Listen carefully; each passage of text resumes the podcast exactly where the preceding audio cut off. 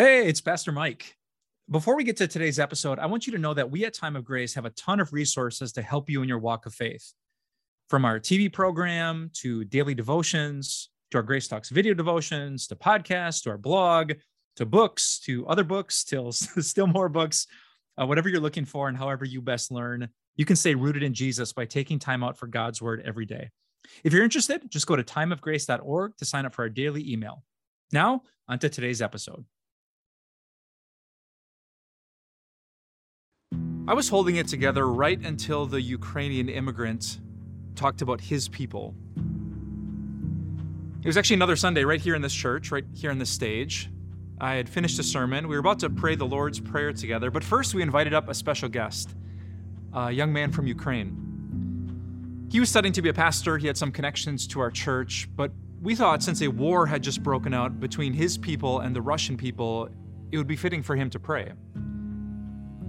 And I was standing right next to him as I gave him the microphone, and he started out with his prayer, not for his people, but about our God. And he talked about God's presence, he talked about God's mercy, he talks about uh, God's plans and his patience and all these nice things about God. But then, then he got to the emotional part. He talked about his people. I remember I was standing right next to him, and when he said, Lord, please save my people, that line just hit me so hard. Because it, it made me think about this contrast between his people and my own people.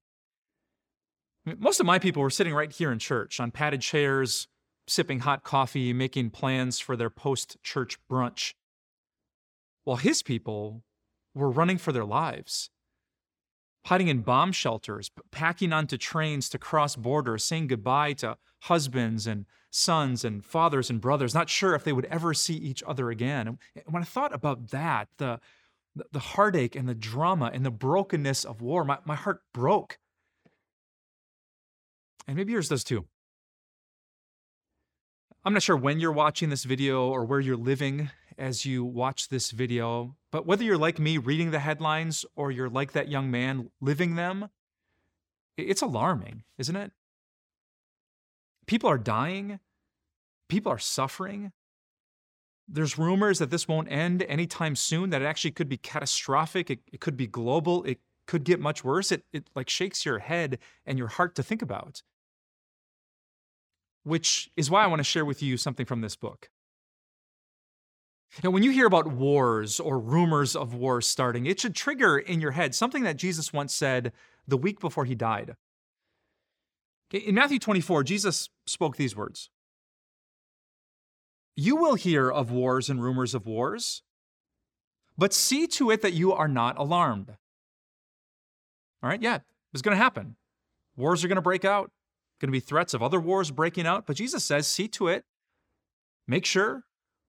Like, work hard, do everything you have to do so that you are not alarmed, so that you don't panic, so that you don't worry about it, so that you don't lose the peace that Jesus wants to give to your heart.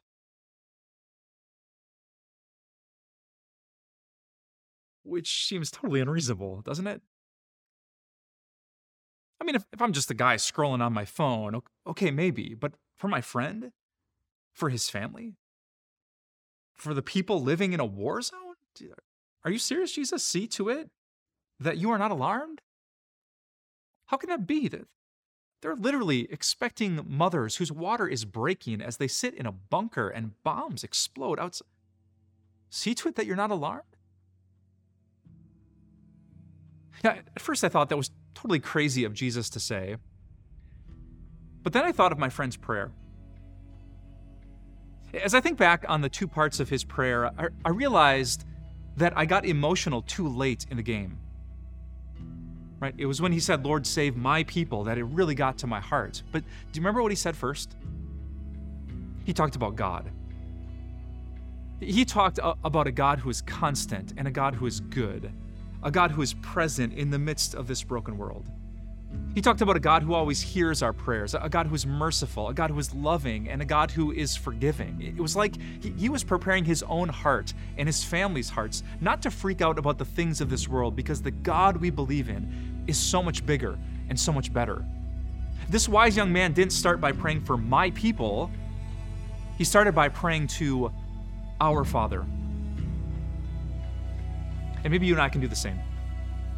Whether you're like me, safe and sound, but just disturbed by the headlines, or you're a little bit closer, even in the midst of the, the crazy conflict of this world, before you and I live or read the news, let's open to the New Testament and read the good news.